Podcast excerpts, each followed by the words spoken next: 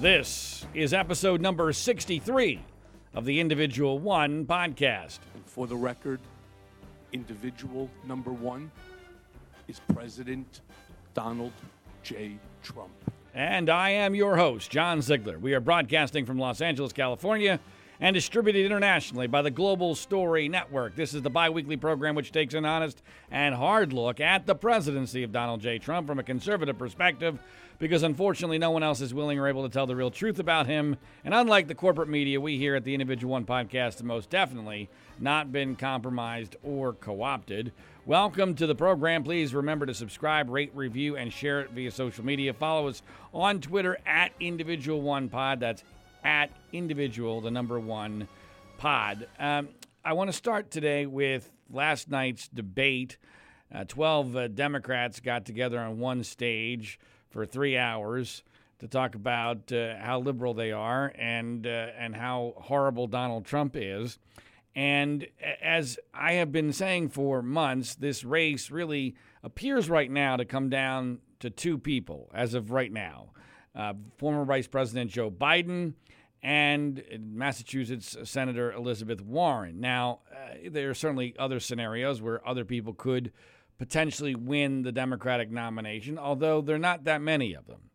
Uh, I, I, think, really, frankly, there's only about four or five people who could, in a logical world, win the Democratic nomination, and I don't think Bernie Sanders is one of them. Uh, this is especially the case after his heart attack, although he looked pretty darn good last night, and he's getting some uh, endorsements from the so called squad today so his candidacy appears to be back on its feet, which, as I have said previously, in fact, I've been saying for about a year now, is good for Joe Biden. Joe Biden needs a viable Bernie Sanders in there as long as possible to keep that group of progressive nut jobs, the socialist wing of the Democratic Party, from gravitating towards Elizabeth Warren who would be the most logical person for whom they would support or uh, to whom they would for whom they would vote if there was no Bernie Sanders. And so uh, Sanders does Joe Biden a big favor by remaining viable. He keeps support away from Warren. He also, by the way, makes Biden seem not quite as ancient as he is because Bernie Sanders is basically the same age and seems a little bit older in some ways. And he also makes Biden seem remarkably moderate because Sanders is just bat crap crazy when it comes to his socialist policies. Correct. And for those who uh, say, and I get this on Twitter occasionally, that Bernie Sanders would actually beat Donald Trump because the polls indicate that, and it is true. The, the polls do indicate that Bernie Sanders is almost as strong against Donald Trump in a general election uh, based upon the national numbers, as is Joe Biden. It's not quite as strong, but he's in the same ballpark. I don't believe that. I believe that those numbers are incredibly deceiving. And the reason why the Sanders numbers are deceiving and the Biden numbers are legitimate is very simple. Joe Biden was vice president of the United States for eight years. He was elected vice president of the United States twice. He won all of, or he and Barack Obama won all of the key states that they Democrats would have to win in 2020 to defeat Donald Trump. Correct. He's a well, well known quantity. Everybody knows the essence of Joe Biden. I do not believe that the average American has a clue about the essence of Bernie Sanders. I don't even think they know he's not a Democrat. I mean, that's the. I mean, other than that, Mrs. Lincoln, how was the play? I mean, when when the average American finds out, wait a minute, Bernie Sanders is the Democratic nominee and he's not a Democrat. He's a socialist independent. He refers to himself as a socialist. I'm sorry. Uh, 20, 30 years from now, that might play very well, unfortunately, in this country. We're not there yet. And so I truly do believe that even maybe more so than Elizabeth Warren, who I also think would have problems in a general election against Donald Trump. I think Bernie Sanders would his support would evaporate uh, very quickly, and I think that uh, he would have a very difficult time against Donald Trump in a general election. I don't think he's going to win the nomination because it's very clear to me that he is capped at 20 to 25 percent, uh, no matter which poll you look at, on the Democratic side, and with no room to grow because he is so far to the left and he is so progressive. Now, I guess you could put out a theory that if something happened catastrophically to Elizabeth Warren, then her support would go to Bernie Sanders, and Bernie Sanders would be back close to what he was in 2016. But a lot of the perception of Bernie Sanders is is I believe inaccurate because of the misperception of the Democratic primary in 2016. That was Hillary versus Bernie Sanders straight up. And Bernie Sanders got well into the 40% uh, range of national vote, and some states did better than that. That was, in my opinion, in large part to the fact that there was an anti Hillary contingent. He was the non Hillary in the race. And he was, you know, obviously appealed to progressives and he was fun and he was you know, the Bernie Bros thing. And it was exciting for people who are very, very liberal. I don't think he gets that kind of support uh, on his own. It, without having the benefit of being the only alternative to Hillary Clinton, I don't think he gets anywhere close to that. But if, in theory, Elizabeth Warren were to, and I don't see this happening, uh, somehow dropping out, then maybe Bernie Sanders is viable to win the nomination and all bets are off. But under the current metrics, there's no way for Bernie Sanders to actually win the nomination, and his presence, I believe, actually helps Joe Biden. As far as how Joe Biden did last night, I, I have been very outspoken on this podcast and on Twitter that this was a big night for Joe Biden because this was a situation because we had a month, almost basically a month now of news that surrounded him and Donald Trump and the Ukrainian scandal and his son Hunter Biden that obviously there was going to be a lot of focus on him and how he was going to respond to this. And I've referred to it as his bases are loaded moment. He was up to bat. The bases were loaded. He's got a, a friendly crowd of Democrats in Ohio. He's got everybody else on that stage afraid to attack him because he's under attack by Trump. And no one wants to be seen as helping Trump. So this was a perfect opportunity for Joe Biden. Uh, bases loaded, and Anderson Cooper throws a, a you know what would seem like a somewhat confrontational uh, question, but in fact, it was really a softball because uh, rightfully Anderson Cooper prefaced it by saying there's no evidence of any wrongdoing by the Bidens. And Anderson Cooper threw this softball right down the middle, and old Joe Biden took his bat, and uh, in my opinion, he hit uh, what was basically a bloop single. Uh, you know, because there were uh, weren't two outs, the runners weren't even moving, and he might have scored one run. now, so he didn't hurt himself. He didn't strike out. Uh, he made the basic point that the entire Ukrainian scandal happened correctly because Trump is afraid of Joe Biden. Correct. He knows that Joe Biden would beat him. And that's why he's gone to extraordinary and likely impeachable lengths to try to hurt Joe Biden politically. They know they need to muddy him up. They, they've, they've gone to desperate measures likely illegal measures to do it. And the reason is Trump knows he loses nine out of 10 times, or maybe even more than that, to Joe Biden. And so Biden made that point. So he hit, a, he hit his bloop single. He scored a run. But uh, I'm a big believer that when you have your opportunity to, to score big, you've got to take advantage of it.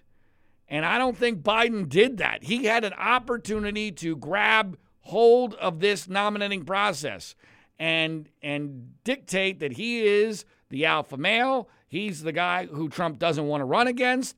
This is all bullcrap. This is this whole Hunter Biden thing in Ukraine is Barack Obama's birth certificate 2.0. I think that's a line that would have worked fantastically well on numerous levels. He didn't go there. Uh, to me, there was no zinger moment, no memorable moment. There was no home run. There wasn't even a ground rule double. It was a bloop single. And, I, you know, is it possible for Joe Biden to still win this nomination? Absolutely. He's going to be around, barring total disaster, through the end.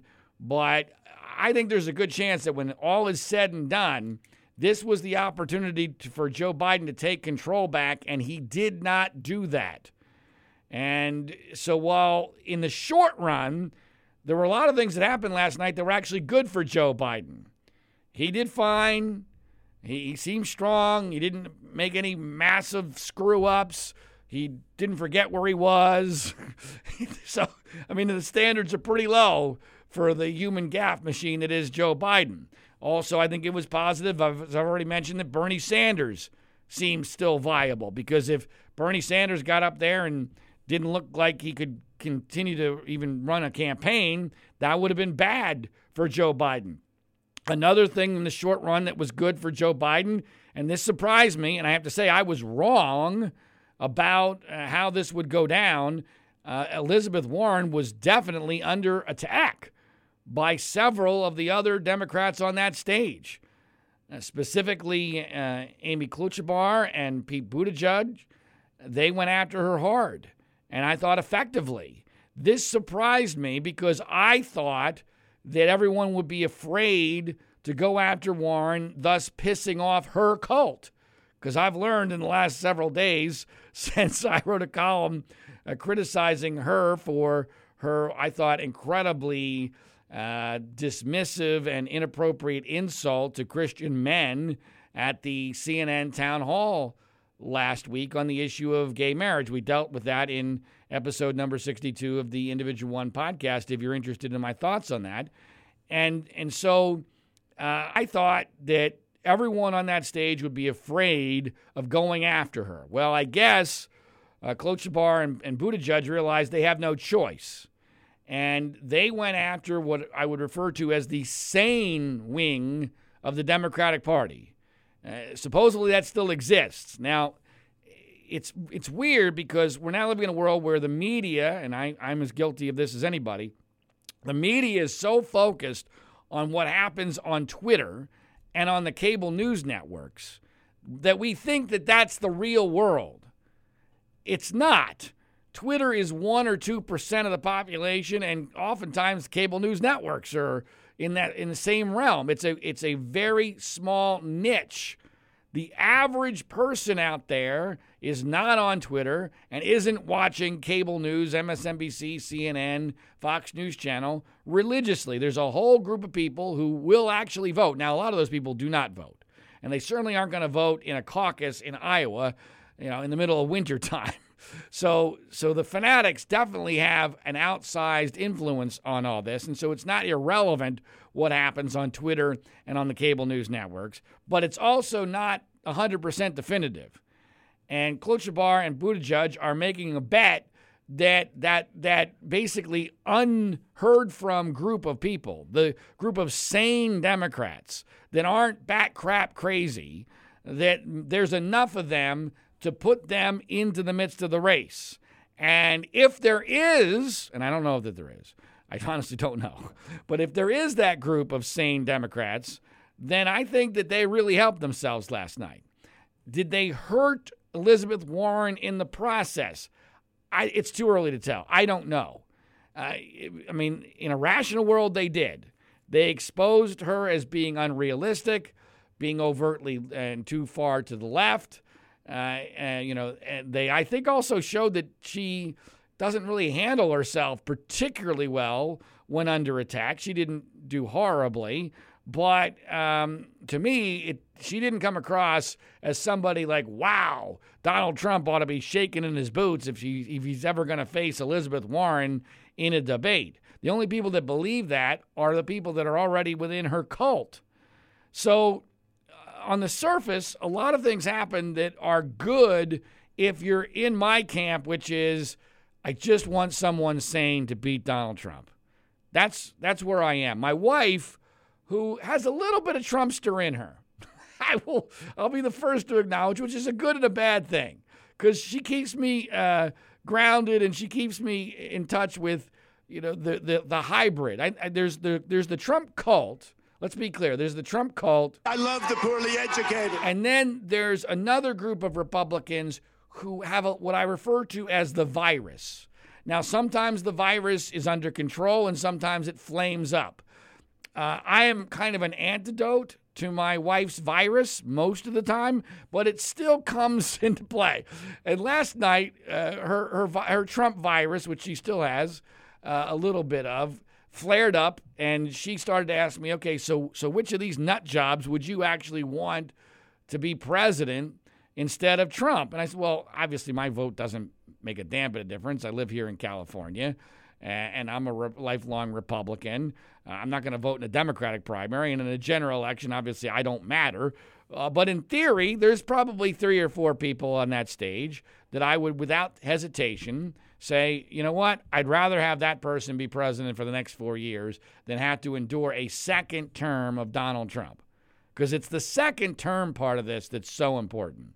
And that ought to be a huge part of the theme for Democrats in the general election. You're not just voting for Donald Trump, you're voting for Donald Trump without a shred of accountability, a shred of accountability, and without any adults in the room still reining him in. I mean, that ended after the first two years. And, and we've already seen this year how that has caused things to fall apart. Well, imagine never having to face the voters again. Imagine having Donald Trump with no restrictions, for instance, on his pardon power or, or what he's going to say to foreign leaders or what deals he's going to make on behalf of himself. I mean, the mind boggles. And so there are, I would say, three or four uh, of the people that are on that stage that I, without hesitation, I would say, you know what, for the sake of the country, there's going to be, you know, some harm done from from a conservative's perspective, but frankly, conservatives deserve whatever harm is coming our way based upon how uh, the sellout to Donald Trump went. Uh, but I, you know, I, and obviously Joe Biden, I've always said, is the person with the best chance to win. I'm no fan of Joe Biden, but you know that that if you want a, a, a flight to safety, you know, they, they say that all the time in, in the midst of stock market uh, collapses, a flight to safety. Joe Biden is, a, is as close to a flight to safety as you're going to find because he'll beat Donald Trump. But by the way, especially if uh, someone like Amy Klobuchar is, is his vice presidential nominee. I don't anticipate this happening because it's too good to be true. But having Biden and Klobuchar ticket is an absolute, uh, barring some sort of black swan event, an absolute winner. And, you know, it wouldn't really threaten or or scare the living daylights out of any rational Republican, especially with a guy who's going to be old and might only run for one term in Joe Biden. It's also interesting, and this is why it's too perfect to happen. It's important. It's interesting to note, and this is so telling and so pathetic as to how far the Republican Party has fallen. But one of the big stars of last night's debate was Joe, John McCain. Can you imagine that? John McCain was spoken about in glowing terms by several Democratic candidates, specifically Biden and Klobuchar, both of whom were very close friends of John McCain. So, you know, it would just be too rich, too perfect, too wonderful to see uh, two very close friends of John McCain run as the Democratic ticket and beat the crap out of Donald Trump, who hates John McCain. Correct. That that would just be too perfect. The world does not work that way, unfortunately, at least not in this day and age. But boy, it would be wonderful to see it. Uh, and and if you're in favor of rationality, that you know that's a scenario that you ought to be in favor of. Uh, but again, that's not the way the world works. And let's be clear. Elizabeth Warren still has a lot going for her. The liberal media establishment is completely behind her. We've learned that in just the last couple of weeks. Uh, you know, Saturday Night Live, for instance, which does not have nearly the influence that it used to, but it still has some influence. It still helps set media narratives. Is 100% behind Elizabeth Warren. That's very clear. And so she's going to be protected by a lot of the media. This is partially why I didn't think she was going to be attacked to, to, the degree, to the degree that she was last night. Uh, maybe the liberal media doesn't have as much power uh, over the progressive wing of the Democratic Party as I thought. But the, the reality is, uh, Elizabeth Warren is still very formidable.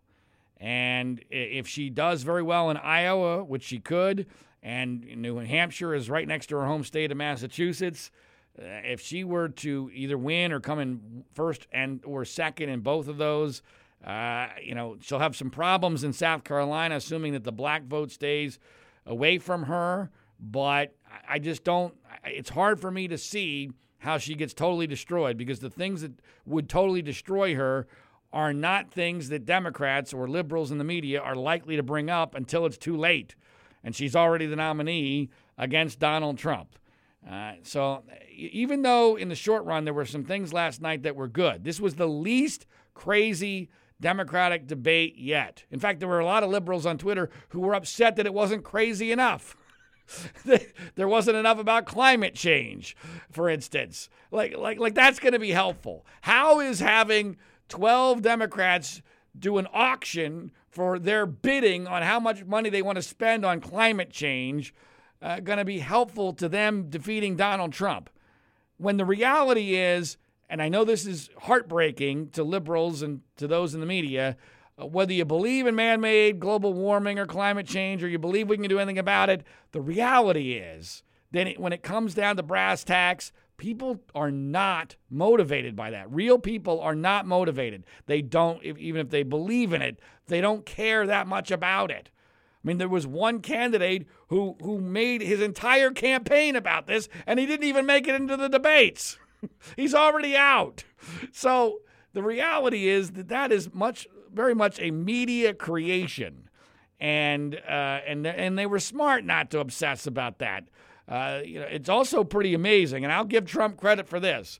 It's amazing that Donald Trump has uh, somehow forced Democrats to, in some ways, be way more what used to be referred to as conservative than anyone else could possibly have imagined. It's not just the embrace of John McCain. Uh, you know, it, it, in reaction to Trump, Democrats have become much more hawkish on foreign policy. We saw that last night in their reaction to the the disastrous Syrian pullout.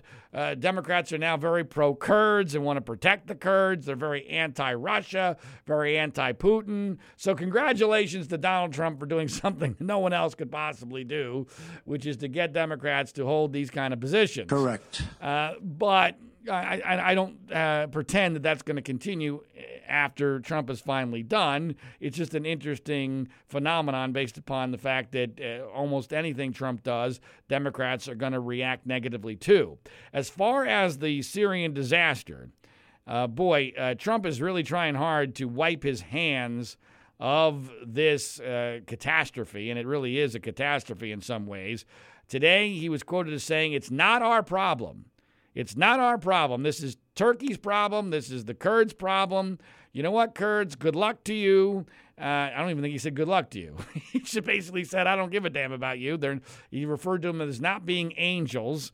Uh, this created, um, it's interesting because there was an article that was uh, out there today. I forget which outlet, but the, the headline was basically Republicans uh, and their anger over uh, Trump's uh, Syrian disaster is starting to subside. That Republicans are starting to now figure out a way to back Trump on this, uh, backing sanctions against Turkey, and that their ire has kind of died down. Well, that is not the case, at least in some corners today.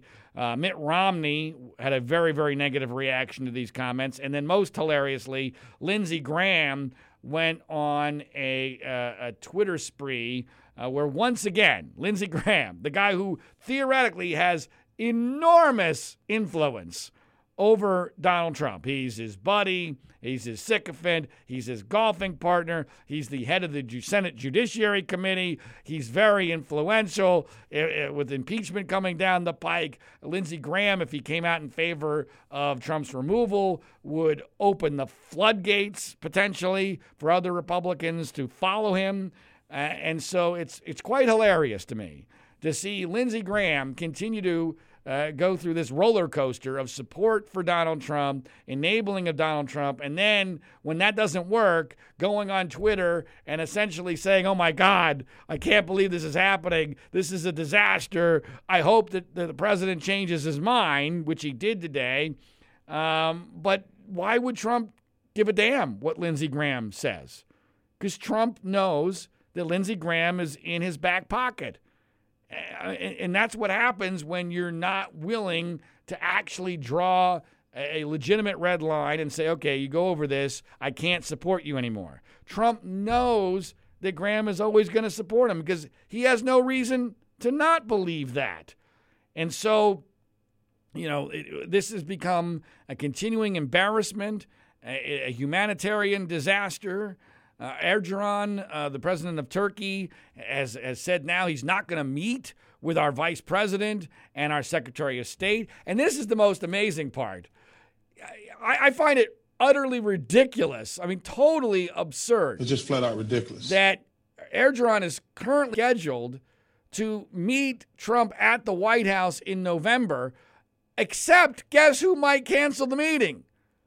That's right, Erdogan, not Trump, but the president of Turkey may, is now saying that he's rethinking coming to the United States for a White House visit. You cannot be serious. Uh, but that's where we are. Russian television is showing footage of our abandoned uh, military sites uh, with, with, with uh, new flags. Uh, uh, the Russian flag up where the American flag used to be. I mean, it's this is unbelievable. If Obama had done anything, oh my God, if Obama's uh, decision on this, and you know, there's a lot of speculation as to the the nature of the decision, but if Obama had ever uh, had this happen under his watch and and had uh, Turkey do this clearly uh, as a after a perceived green light by Obama, my God, the entire right wing media establishment, the entire Republican Party would be in a complete and total meltdown. Correct. Uh, it wouldn't even be close. It's all we would be talking about. Now, as far as why Trump did this, and I have said previously that I got to say it's hard for me to believe he's this dumb. That there has to be something else going on here, something more nefarious, some hidden agenda. That is not a narrative that's being uh, uh, put out there by people close to this. The narrative that's being put out there, which is, I guess, theoretically possible, it's just very hard for me to comprehend, is that Trump just got completely played. That basically he's just this bad at diplomacy and foreign policy, that he's just this far in over his head, and that uh, he called Erdogan's bluff, and it turned out it wasn't a bluff, and that Erdogan has taken advantage of Trump's incompetence. You know what? Maybe that's what really happened here. If so, I'm not sure which is worse. I really don't.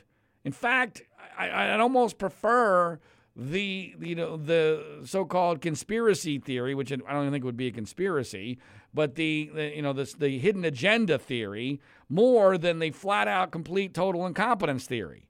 I, I don't know which is is correct, but all I know is that uh, this is a disaster, and it's the type of disaster that could have uh, significant political consequences, especially among Republicans if it continues and if it becomes clear that real world implications, frankly, I think it already is clear, that real world implications have happened, but that if it becomes overtly clear to the point where even sensible Republicans go, wait a minute, uh, we can't continue to do this, that's going to really harm uh, Donald Trump politically.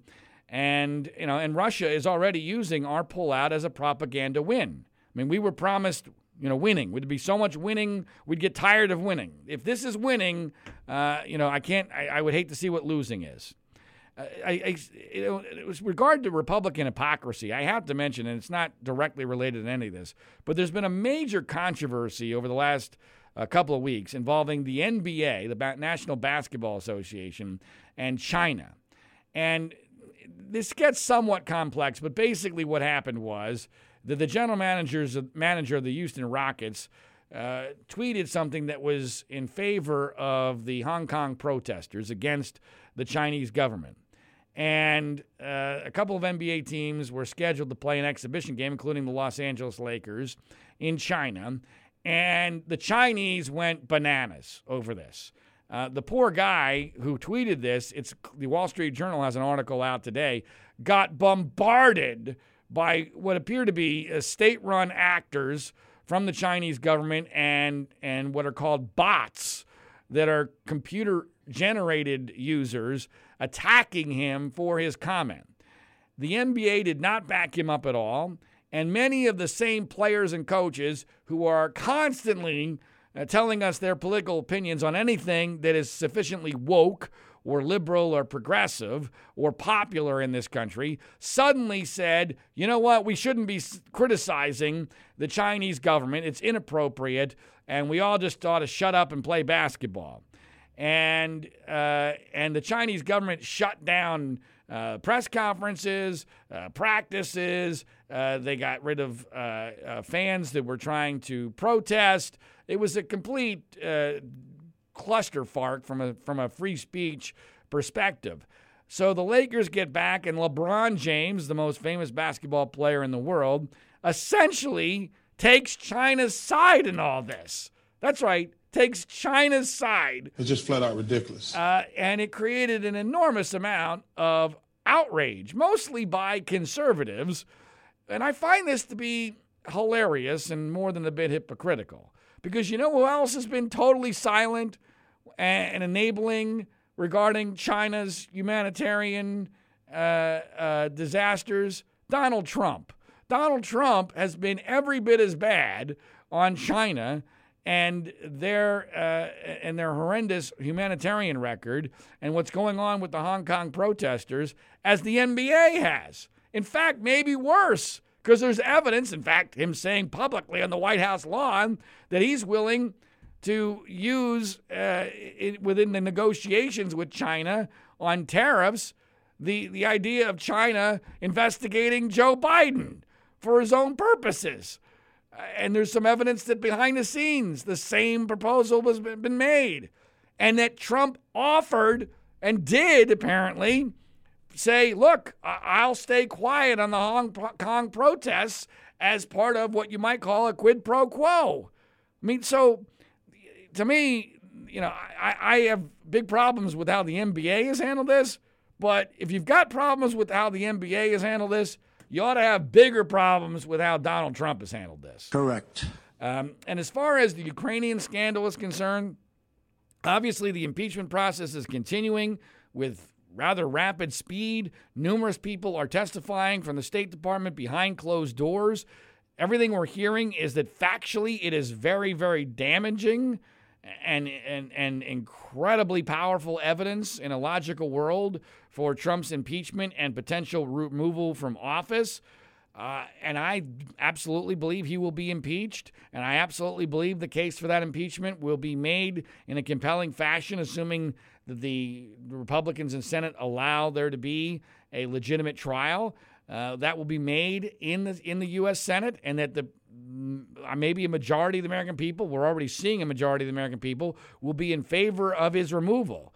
However, none of that is going to result in his removal unless there's a major movement among Republicans. And from what I'm seeing, while the case is absolutely coming together exactly as the critics of the president have suggested that it would, and the president is absolutely guilty of a quid pro quo with the Ukraine uh, in exchange for investigations into both uh, Joe and Hunter Biden, as well as what I continue to believe may have been an effort by uh, President Trump to help Roger Stone, his uh, friend and former campaign manager's upcoming federal trial in November. Although that has, for some reason, not gotten any media traction at all, I still believe that that is a viable theory about what Trump was really doing with the whole CrowdStrike situation.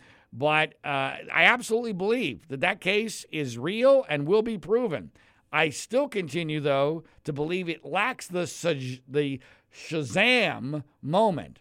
The you know it, the the one that really knocks people over, that has real impact, that real lives are are negatively impacted by what happened, and that there's this smoking gun that everyone can understand.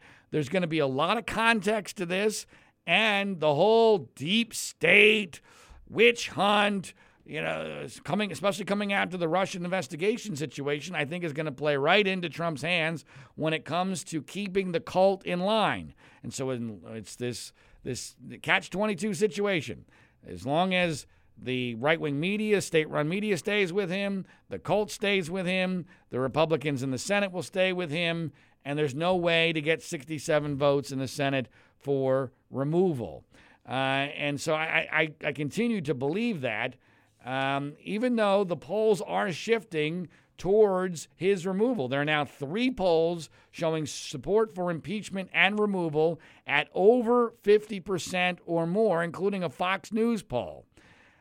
I believe, though, and I said this previously, that this number is going to run into a brick wall.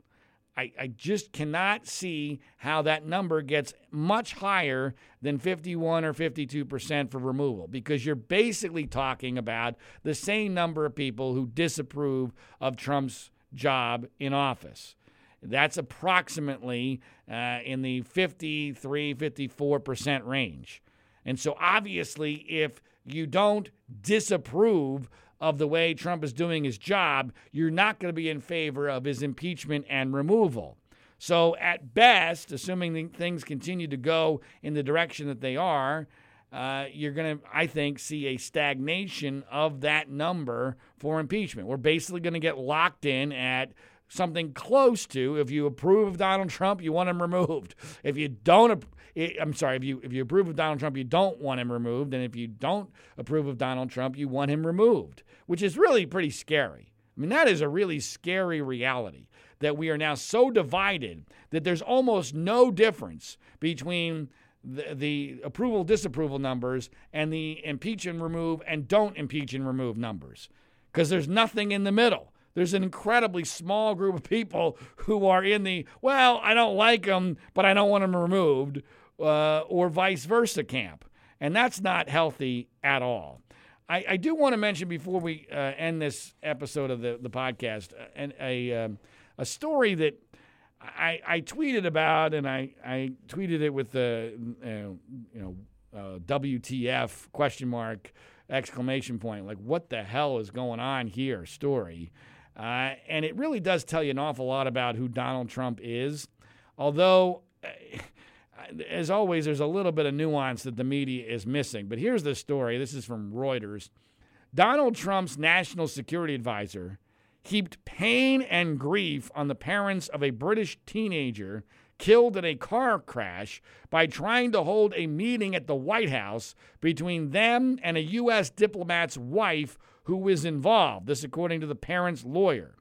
Charlotte Charles and Tim Dunn were invited to a surprise meeting with the U.S. president at his office on Wednesday, where they were further shocked to learn that Anne Sacoolas, the American woman involved in the fatal car crash, was in the building.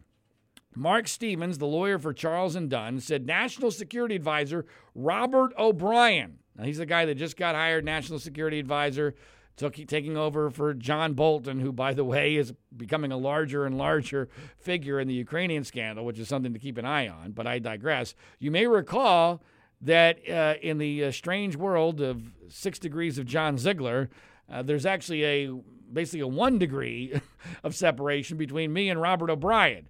Uh, we used to belong to the same country club here in Los Angeles. We've had lunch together. We've exchanged a lot of emails uh, over the years. I, I wouldn't call him a friend, but I, I know him halfway decently. But according to this article, it was Robert O'Brien who had the idea of get this, overseeing a coming together of the families before they would then hug in front of assembled media. Uh, this is a quote from uh, the lawyer. Quote, O'Brien has heaped grief and pain on the family by making them go through this, but not allowing them to get the closure they need by talking to Mrs. Sacoolas before they can go into the grieving stage.